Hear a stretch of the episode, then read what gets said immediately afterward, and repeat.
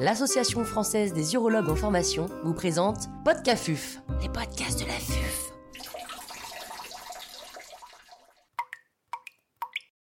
Variant histologique dans le cancer de la vessie.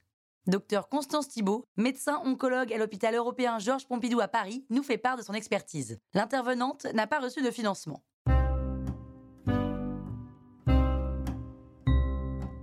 Qu'est-ce qu'un variant histologique? Alors effectivement, c'est très important de bien définir de quoi on parle. Il est primordial en fait de bien distinguer deux choses, les variants histologiques que certains appellent les variants urothéliaux, des histologies non urothéliales que certains appellent aussi les variants non urothéliaux. Donc sur les variants histologiques ou appelés variants urothéliaux, on a des histologies qui vont être particulières et qui vont être présentes en association avec du carcinome urothélial. Il en existe différents types. Les plus fréquents sont les inflexions malpighiennes ou glandulaires, suivies par d'autres variants comme les micropapillaires, les variants NI, les neuroendocrines, le sarcomatoïde, euh, les lymphoépithéliomalaïques, les neuroendocrines, plasmocytoïdes, etc. La liste est assez longue. Et dans ces cas, l'anatomopathologiste doit absolument spécifier l'estimation du pourcentage de variants histologiques. La présence de ces variants histologiques n'est pas rare et elle est à peu près estimée à 20 à 30% des cancers de la vessie, mais finalement ce pourcentage est très probablement sous-estimé car ça va beaucoup dépendre de l'expertise de l'anapathe. Et on sait que dans à peu près la moitié des cas, d'après une étude, le variant n'est soit pas identifié, soit pas documenté par l'anapathe. Et le plus souvent, lorsqu'il y a un variant, il n'en existe qu'un seul qui est associé au carcinome urothélial. Et puis d'un autre côté, on a donc les histologies non urothéliales qui, elles, vont être présentes sans composante de carcinome urothélial. Et dans ces cas-là, on va parler d'adénocarcinome de la vessie, de carcinome épidermoïde de la vessie, de lymphome, de carcinome neuroendocrine pur.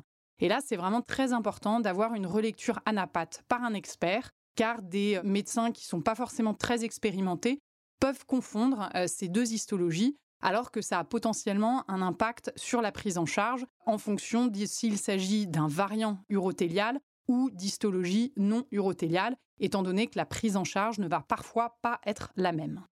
Est-ce que les patients avec un variant histologique ont le même pronostic que les patients avec un carcinome urothélial pur? Alors la question est assez débattue et les résultats des études sont souvent contradictoires, mais de manière générale, à stade équivalent, il ne semble pas que la présence de variants urothéliaux grève le pronostic des patients. À l'exception des carcinomes neuroendocrines et des variants sarcomatoïdes, qui eux vont avoir un moins bon pronostic que les carcinomes urothéliaux purs. Et de la même manière, le variant histologique lymphoépithélioma-like est lui associé plutôt à un meilleur pronostic car assez chimiosensible. Connaît-on les mécanismes oncogéniques de ces différents variants?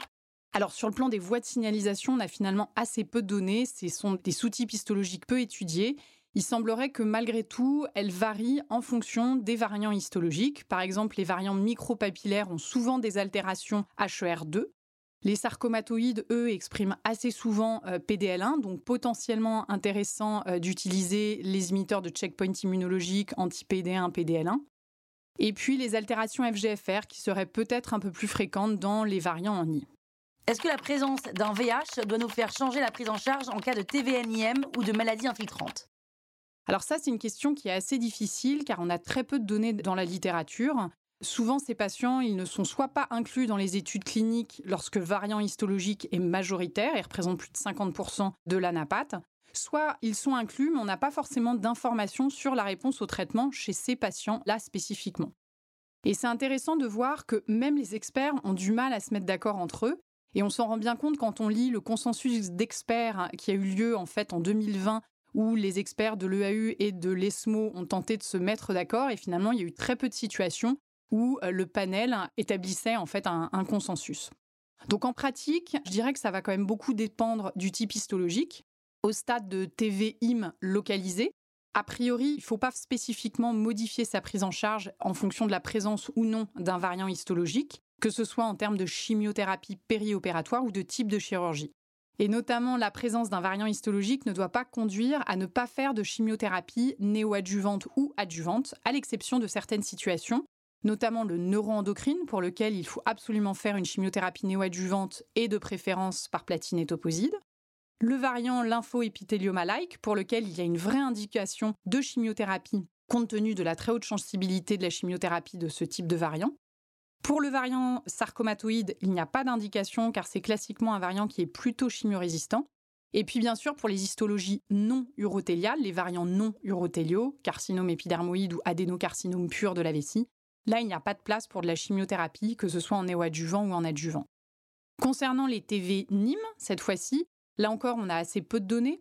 La présence d'un variant histologique n'est retrouvée qu'en cas de maladie PT1 et donc pour lequel il y a classiquement, en plus de la RTUV, une indication à faire des instillations de BCG.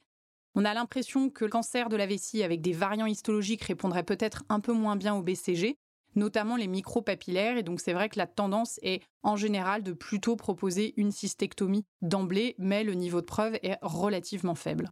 Et enfin, en cas de maladie métastatique, on a encore très peu de données. Il n'y a qu'une étude française rétrospective qui s'est posé la question. Et il ne semble pas que les variants histologiques répondraient moins bien aux chimiothérapies classiquement utilisées dans les carcinomes purs.